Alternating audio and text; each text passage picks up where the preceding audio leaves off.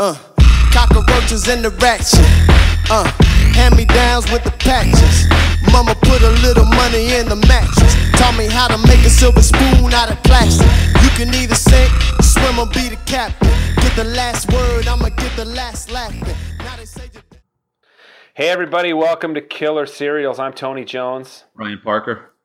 We're a couple uh, white guys, Very Yeah. white guys. very, very white guys, with PhDs in theology. We watch TV and talk about it. And we are uh, talking about Luke Cage, a TV series uh, on streaming on Netflix that we've been talking about for the last few weeks. And uh, it, Set firmly in the Marvel universe. oh my goodness, is it ever? And we're starting to see more and more every episode. that. That's right.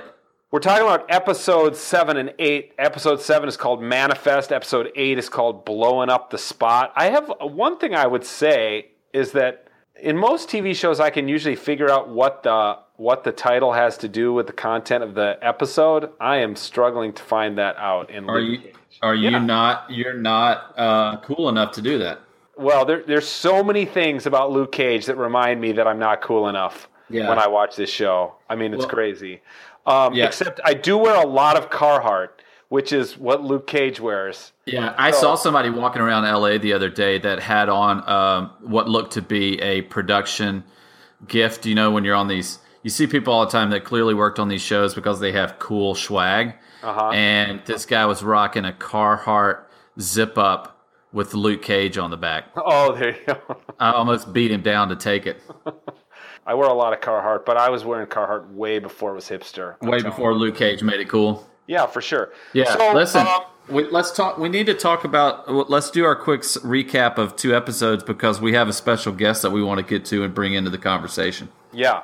Episode seven was. It's interesting, you know, as you and I have talked about, they have a lot of cliffhangers, and you know, we got to the end of uh, episode six, and it was almost like the end of a season. And then you get to episode seven, you're like, holy crap. You texted me right after you watched it and said you did not see that coming because uh, Cottonmouth gets killed by Mariah. I mean, that's the that's that that's the thing. That's the biggest shocker. Oh my gosh, she she absolutely flips out because her political career is over. She's being told she has to step down off of the uh, you know Harlem City Council, and she goes over to uh, the nightclub that they co-own, and And she ba- freaks out on Cottonmouth and push, pushes him out of his window in his second story office, and he lands, you know, right in front. There's a lot of symbolism. He lands right in front of the stage, uh, where he's where we've seen so many just like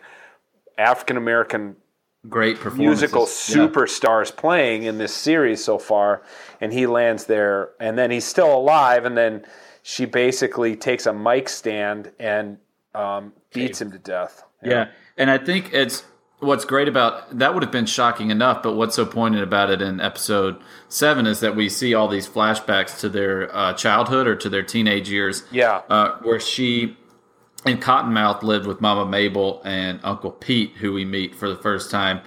And we see that he had a promising career as a musician, but got drawn into this kind of underworld, this underbelly of, of crime, although stressing not drugs, right? And, Yeah, and what they did. And Cottonmouth starts to draw comparisons between Mariah and Mama Mabel, and Mariah just cannot stand it and goes ballistic. Yeah, I I mean, here's what's interesting. You talk about Uncle Pete, and this is I found it interesting in the way they um, shot this or uh, directed this episode that it was it was done almost subtly, and it's done very quickly. But it's it seems to be the thing that is what really makes Mariah snap. And that is that she was clearly raped by Uncle Pete because before before Cottonmouth is about to execute him because his aunt is making him do it out in the, in the Yeah. um, out in the In the alley. yep.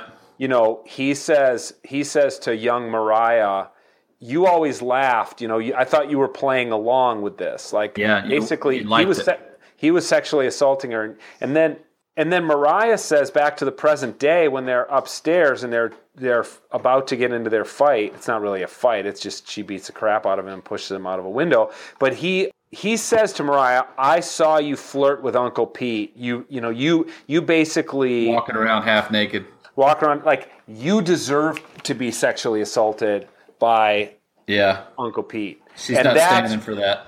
So this is just so interesting because this show takes up so many issues that are so poignant and in the present day. But That's right. here's here's one you haven't really seen, and that's sexual assault. And it but it's dealt with. I mean, I could see a lot of viewers actually missing that because Yeah. it was done very quickly and and almost subtly. But I thought it was powerful because it seems like that's the thing. Sure. Like Mariah can put up with just about anything, but when she's basically told you, you're responsible for your own sexual assault, she snaps. Which no woman should be the head with a obviously. Yeah, yeah. Well, so you have that going on, and and then finally uh, you have in episode seven, Luke finally gets shot by who we learn in episode eight is Diamondback with the Judas bullet that was referred to in episode I believe it was five or six, and Yeah. and Luke Cage is in some real uh, hot water because this bullet has penetrated his skin, has exploded, and the shrapnel is now making its way through his body, which is kind of reminiscent of Iron Man in the Marvel Universe. So we've had an allusion to Iron Man. We've had direct references in these two episodes to Captain America and Daredevil. And Yeah. so one wonders, are we going to get Iron Man here to save the day to get the uh, the shrapnel out? Uh, we see in episode eight too with Diamondback, we realize is actually Luke Cage's brother, and Diamondback is a scripture quoting assassin. Well, we Uh, yeah. So Diamondback says so. His dad was obviously a Baptist minister, which he says, but he was also the high school football coach. And it seems like Luke thinks that he was kind of adopted into Diamondback's family, and Yeah. because he says we were like bro, you were like a brother to me. And Diamondback's response is, no, we were brothers. So there's Yeah. something about Luke's own past that he doesn't really get. And meanwhile, all the while, this bullet's burrowing itself. It, it's funny because it gets inside of it gets uh, it drills under his skin, then it explodes, And, then, they can't get to it. and then they can't because his skin is impenetrable so they can't get back to it so and then right at the end of episode 8 when yet another cliffhanger he shot gets again. shot for a second time and falls into a garbage truck and he really looks like he's dying i mean his his his skin is going gray and he does not look good So this is where we find ourselves, and we reminding everybody and our guest that we have not watched beyond episode eight. so we are hanging on. And speaking of guests, I, I'm I'm excited to welcome to the Killer Serials podcast Kutter Callaway, who is uh, the assistant professor of theology and culture at Fuller Seminary in Pasadena. And uh, it's great to have him on because he's got a book that's coming out very soon uh, entitled Watching TV Religiously Television and Theology and Dialogue, which he has co authored with Dean Batali, who is a screenwriter, most notably on a show many of you might remember called That 70s Show. And so, Kutter, welcome. We're glad to have you. Hey, thanks guys for having me. You've been patiently listening to us unpack these couple of episodes. And uh, so, I, you know, what we want to do for the next few minutes is talk about these two episodes, and maybe we can go back some and, and get some of your take on the show so far. Um, Yeah. Well, I, So, what's you know, your, are you're watching Luke Cage, or you've watched all of it? So I I have to confess I binged it. So yeah. So, you, I'm are you gonna- a fan? I, I am. I'm gonna have to do my best not to say certain things, uh, specifically about what you were just last talking about. So, um, oh thanks a lot buddy uh, yeah, yeah. So, well, I, I, I am guessing that Luke Cage survives, but uh, you know, no spoiler alerts. I'm guessing So- he survives the bullets somehow. Yeah. Miraculously, those the shrapnel gets pulled out of his skin. And Tony, I, I I think we could also just run through a couple of things that we've noticed and that we seem to come back to each episode, each episode of the podcast. Kutter, I think this might be something to kind of show you what we've been talking about, which is we've we've been amazed and and thrilled by just how black the show is. yeah, Yeah. Um, we are are fascinated, taken with the African American history and culture that has in, underpinned the narrative in many ways. We've talked about ways in which Luke Cage is kind of functioning as a as a Christ figure, um, or at least the show is begging that question Yeah. and complicating that question. And then obviously we, as you've seen, we unpack the, the each episode kind of from a narrative perspective. But those are some, of, and we're talking about the ways in which the show, as part of this larger Marvel universe, uh, which is this kind of cosmic myth. But we're also talking about how it captures day to day concerns for contemporary audiences without feeling too preachy. Yeah. Yeah. I, I do want to say something. Just it, this isn't even. We don't need to belabor this or whatever. But I just want to t- tell you about a reaction that I had, especially so in episode eight after the murder of of Cottonmouth. Then there's kind of you know there's kind of the aftermath of the murder and like who did it and the cops are involved and Mariah's trying to figure it out. Well, we I would just say this when we've got Misty, there are like two or three scenes where we've got Misty Knight, Mariah, and then uh, Misty's new boss, the inspector Priscilla uh, Ridley, who's has a history with Misty and is now kind of investigating her for the death of her partner and also watching her, you know, in her kind of tortured relationship with Luke Cage. I, but I just want to say this as a viewer, there were two or three scenes where it's the only people on screen are three African American actresses. Yep. And it, it occurred to me, I mean, it, it took me back because, uh, aback because it's so rare that I've seen that. Like, I thought, when have I ever seen in television three African American women alone on screen? And the only thing I could think of was Orange is the New Black, which yeah. it, it's not as shocking in Orange is the New Black because you've got these basically gangs of races, you know? And so it's just like, oh, now, now it's going to be like the Latina subplot, and now it's going to be the African American subplot, and now it's now it's the Piper and the and the white subplot. But here it's a little more like these are three very strong characters, well written characters, strong actors on screen together. And I just just throw it out to the group there that how rare that is in in our culture. But it's not as rare, but they I mean it's pretty interesting because the some of the initial white people feedback, um, just viewer reviews and stuff, were complaining about yeah. that same thing. You know, like it's it's where are all the white people? You know what? This is misrepresentation. You know, blah blah blah. Yeah. Um, which is scandalous and shocking and sad and tragic all in its own right. But I agree. It's not just the other thing is it's not just that they're there, but they're they're textured and rich and they yeah. they have an arc. Um, and so I, we won't say much. I I won't say what the arc is after episode eight, but um, they all develop. They all are complex and they're in positions of leadership. So you have the, the chief of police, the head investigator of the project, the mayor. No, she's the uh, city councilwoman. Yeah, city, city councilwoman. Um. But then you also have the the night nurse, right? Um, who's not yeah. black but still a, a woman of color, yeah. and the yes, okay, this okay, this is not ahead of time. Um, the uh, the the primary uh, woman that they put on the hook for falsely accusing Luke Cage. So all of them are all that there is no plot other than that. I mean, so You're like right. it, you know, it's it's not just that they're represented; it's that they're carrying the whole thing forward. Which I just read a thing. I don't know if you guys uh, have saw the or have talked about on the podcast the um, the Good Place. You know that? Oh, I'm watching that. That's yeah. yeah. So it's you know it's supposedly this afterlife, and and I saw or I heard a radio interview with the creator, um, and he said was really important for me to get accurate representation of humanity, right? Um, so that you know, in the in ostensibly heaven, there weren't a bunch of one race or ethnicity or gender or whatever, because you know it's it's a non-denominational heaven. Yeah. And so he said, you know, so that means that whatever it was, five or six out of every ten people need to be uh, a, of Asian descent, and specifically, you know, four need to be Chinese, you know, so forth and so on. Well, that's all fine and well, but when I watched that show, all I see is uh, a white actress carrying the whole thing. Mm-hmm. Um, yeah. I, everybody else just blurs into the background, so it's like they're they serves her narrative. Yeah, and and so yeah. and I haven't watched all, all, everything yet, but that's where this is so. This is why it's not just the faces that are on the screen, but it's it's like it's confronting our sensibilities because we're we're not used to that. It, well, it really even is. even even to go back to Orange is the New Black, you know, when when Jenji Kohan when the show first popped on on Netflix and became very popular, people pressed her on that, and she's like, "Well, I." I had to write a story about a skinny blonde to be able to tell the stories of black women and Yeah. w- other women of color on TV.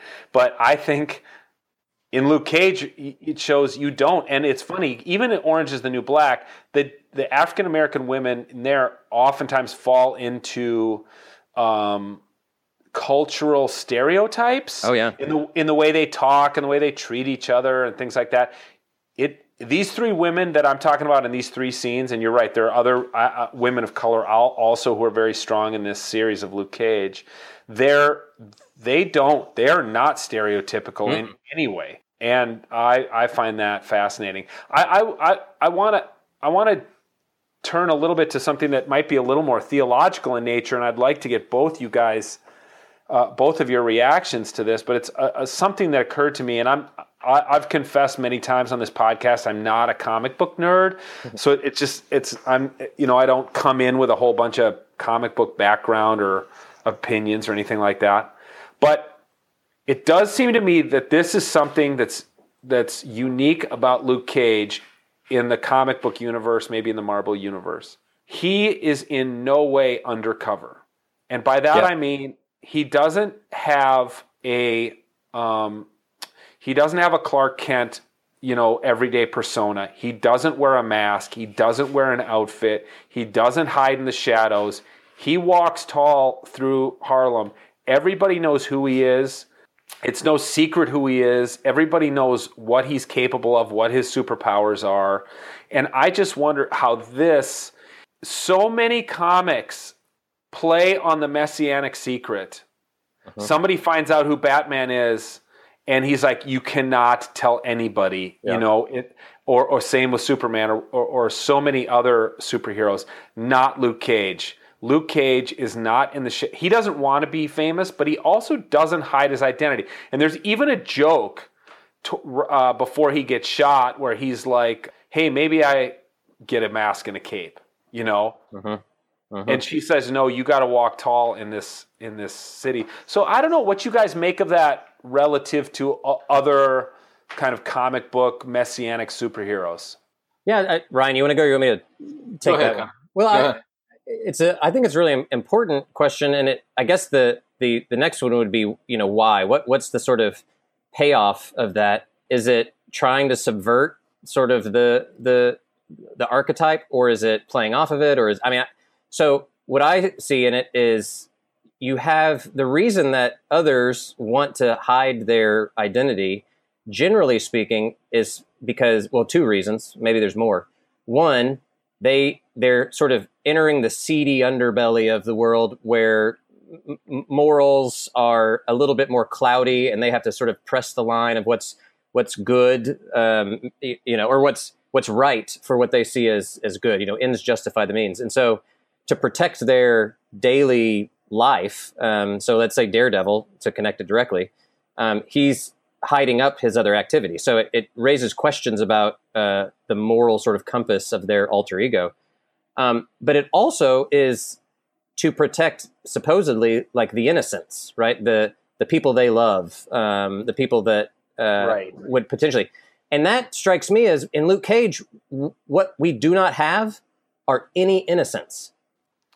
Everybody, everybody is implicated in this this thing, and and Luke as well. So what what would you hide? You know, like what would you disguise? You're the six foot six, you know, brown guy with that can't you know be shot by bullets, which is sort of like the great equalizer. Is you can you can be shot and killed by police.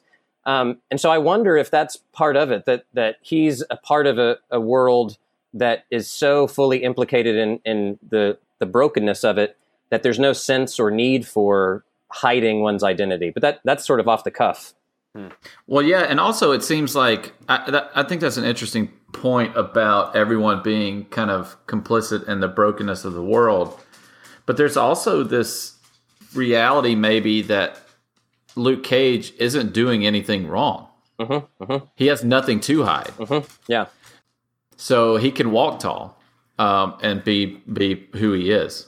I mean, I think that's a, also a question too. Like episode seven seems to start off with if it's kind of the halfway point of the series, and we thought Cottonmouth was arrested, but he's out, but now he's dead.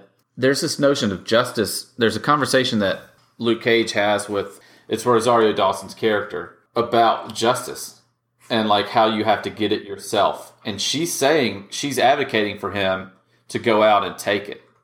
And he seems to be hesitant Yeah. to do that. Yeah. And so I'm wondering if it's drawing these lines about what is justice and what isn't. And Yeah. that's something that's kind of a common superhero. Well, isn't that always the trope? I mean, like I, I'm often thinking of like other sort of quintessentially American myths that are more like the Western, where you have a disguised outsider who comes in and and sort of metes out justice. That's it's really an abstracted form of justice in inserted into a community, which is another reason why you'd want to hide who you are. Um, so it's sort of like justice is blind, sort of a thing. But Yeah. but justice isn't blind. Uh, it's it's Yeah. always contextual. It's you know to to get theological on it. That's that's would be one of the sort of undeconstructibles of of justice is something that invites or calls us. We never really realize it. Um, it's always an imperfect form of it because it, it requires us to to express it in these sort of material ways. But there's this invitation that we're all being called toward that maybe Luke Cage is is doing that another uh, superhero can't, and that's why it's both, I, maybe more of a Christ figure than than say uh, a Superman or a Daredevil or whatnot, who kind of interact with tangible reality as if from like a pristine position that they kind of enter and exit at will. Um, but of course, that even is less Christ figure and more just a, a notion of privilege. Um, So, so we put we're in a real way. It can be tempting to put Luke Cage up on a pedestal. yeah, But in episode seven, before he dies, Cottonmouth calls a meeting with Luke, and they talk. And he Cottonmouth relays to Luke that he knows his past, Yeah. that he's actually Carl Lucas and was spent time in Seagate, and that if he pushes any further, he'll make sure that he goes back. What do you say? I'll charter the ship myself and send you back to Seagate. And Luke is about to run away. Like Yep. he wants to run away and not expose that. But but Cottonmouth says to him, "You ain't no better than me. You're not Harlem's Captain America." And he's right. There's something about their backstories and their identity that they're not far removed from each other. Mm-hmm. Unlike Captain America and the Red Skull, or you pick pick a hero and the villain, because they both ha- they're both victims mm-hmm. and they're both violators in a way that I don't think we see in a lot of the shows in the Marvel universe. Yeah, yeah, I think that's good. Did, have you guys talked about the Gang Starr lyrics for all the titles of the episodes? No. Oh, well, Tony. oh, is that, is that what I'm missing, Kutter? Help, Yeah, help so- me. So, uh, Gang Starr is uh, a, a group that um, each of the episodes is uh, carries a title that's one of their songs, and so uh, I'm looking right now at so the title of episode seven is Manifest, right? So the lyrics to Manifest by Gang Starr. Um, here's here's kind of a line. Let's see here. I'm not. I'm just going to read this. I'm not going to Wrap it, Kutter. I'm not going to wrap it. I, I too am. I'm the third Tony, white white guy here. So Tony Tony will beatbox and you can rap. okay. Um, Right. it's, it's I convey that what I say will awaken you today after jocking while I'm talking. But anyway, that you put it, I give you lyrics to live. Righteousness rules, so I forgive you this time. For you are being very ignorant. That's insignificant. I guess you figured and hoped to be dope as me. I do you flee because the rest is too much for you. I'm your professor. I got the touch to do more than the rest who fess and can't compete. I'm a lead I'll defeat, delete, mistreat. Make mincemeat of other fools because I'm the brother who'll snatch up the funds and make lonely ones. I'm in it really because I'm clearly obsessed, and I and I these are the words that I manifest. I manifest. So the whole the whole song is So that's Cottonmouth. um, yeah. So that that whole thing is about how, how you know we're we're all bound up in this as sort of brothers of of this context of Harlem, and um, I'm actually as as as Cottonmouth, I'm trying to exert righteousness and an order and and sort of like a, a, a an ordered existence for me and my family and others. I'm just doing it through the the resources that were handed to me, and the same thing for Luke Cage. And that's not a one's bad and one's good. It's simply this is how you get by, Yeah. and and and and one looks a little bit different than the other. which is a reflection of it, it seems to be a reflection of something that we talked about quite extensively last week i believe it was episode five or six with the church service the memorial service Yeah. to pops Yeah. so it's it's kind of bringing those one may not necessarily be markedly worse than the other they're just different The end of blowing uh, blowing up the spot. That's uh, Yeah. episode eight. The recurring line. I won't quote it in its entirety, but I'm about to blow the f up. Is the uh, um, Yeah. the ongoing lyric. So that whole notion of it's also getting he's shot and it's like inside him wanting to explode is a, a fitting way to think about that. I've got a I've got a couple of questions or one one other question about these two episodes. I should say, uh, episode eight in particular. Maybe get your guys' feedback on what do you what do you guys make of, of the scriptural references in episode eight that come from Diamondback? You know, you could have picked anything as a writer, and yet they they seem to settle on these two. Yeah, Are you saying what of, of the of the passages they pick, or of just of uh, putting Bible quotes? Like I would say of the well, well both, but I would say of the passages that they that they pick. Well, you better remind the listener what they are, Well, the first one's First Peter five eight. Tony, you don't have that memorized? dude. I mean, I probably did when I was in vacation Bible school. Oh, you went to a good vacation Bible school. Well, First Peter five eight is be alert and of sober mind. Your enemy, the devil, prowls around like a roaring lion, looking for someone to devour. Yeah, it seems to me that I mean I thought about this and I thought about the, the Diamondback is using the Bible in a different way than it's been used previously in the series.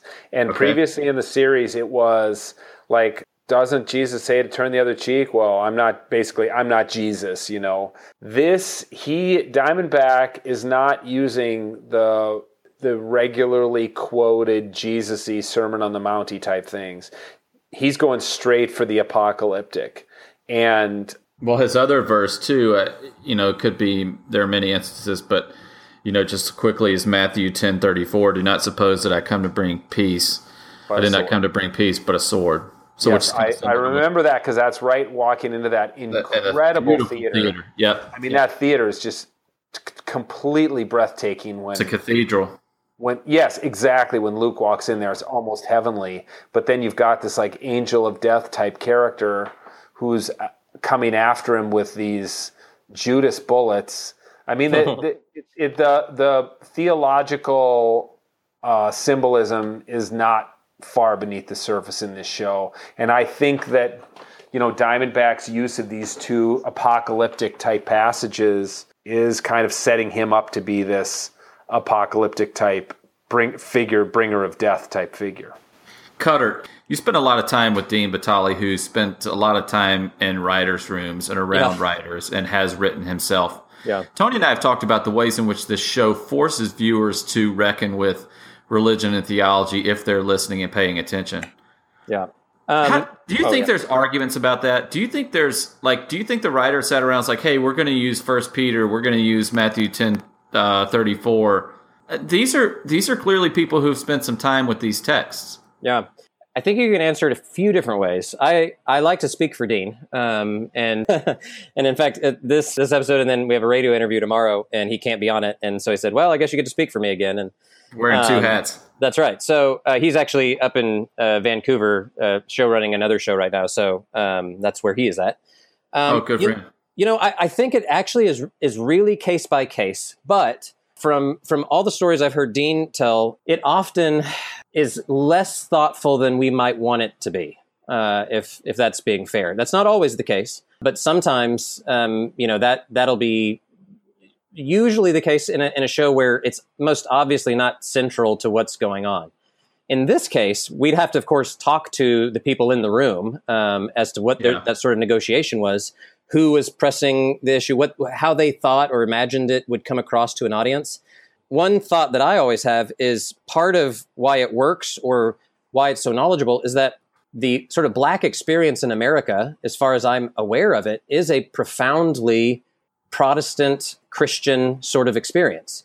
Um, Sure. Not not necessarily in any sort of metaphysical commitment sort of way, but at least um, the form is there. That that this there there's a sort of use of of Christian resources and, and symbols that's just a part of what it means to be um, a black person in America. There's a uh, interesting book by a guy named Anthony Pinn uh, down at Rice, I think. Uh, he wrote a book called The End of God Talk, and he's developing a an African American humanistic theology, um, which is essentially he, he's an atheist now, a former Methodist pastor, now an, an outspoken uh, black atheist um, with a with a PhD in theology. And and his whole point in this book is that if you think it's hard to be an atheist in the modern world, where you know in America where you know there's so much cultural Christianity um, or religion just in general, he's like it's it's virtually impossible to be a black atheist because of how much these identities are are conflated and equated in many ways.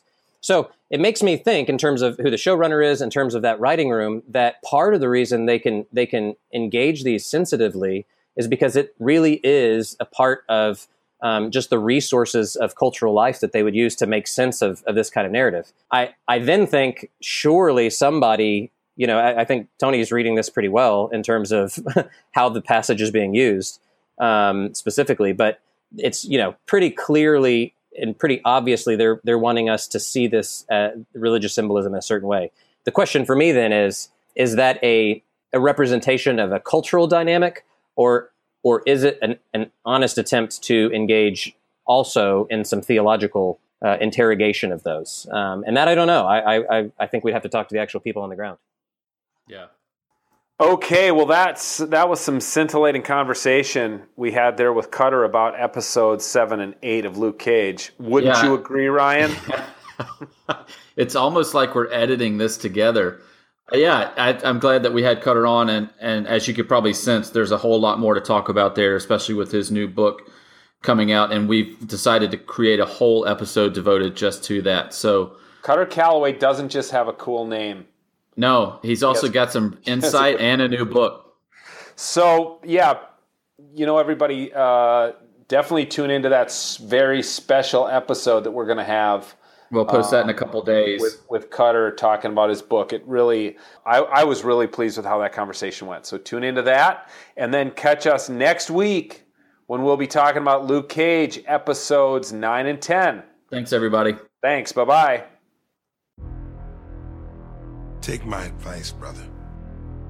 You should be out there helping people, like them other fellas downtown. Reva used to say the same thing. Yeah, well, she was right. Oh, fuck you, you can't even sing. Yeah, just sing something gets pussy.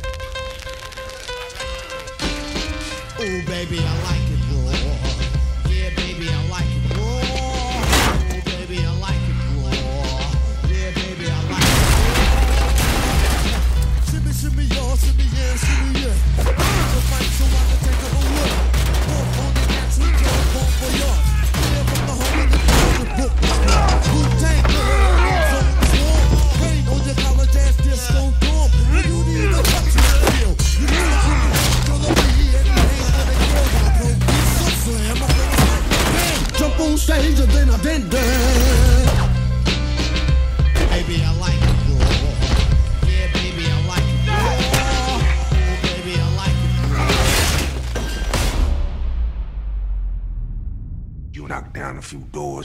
projects, and now you Harlem's hero.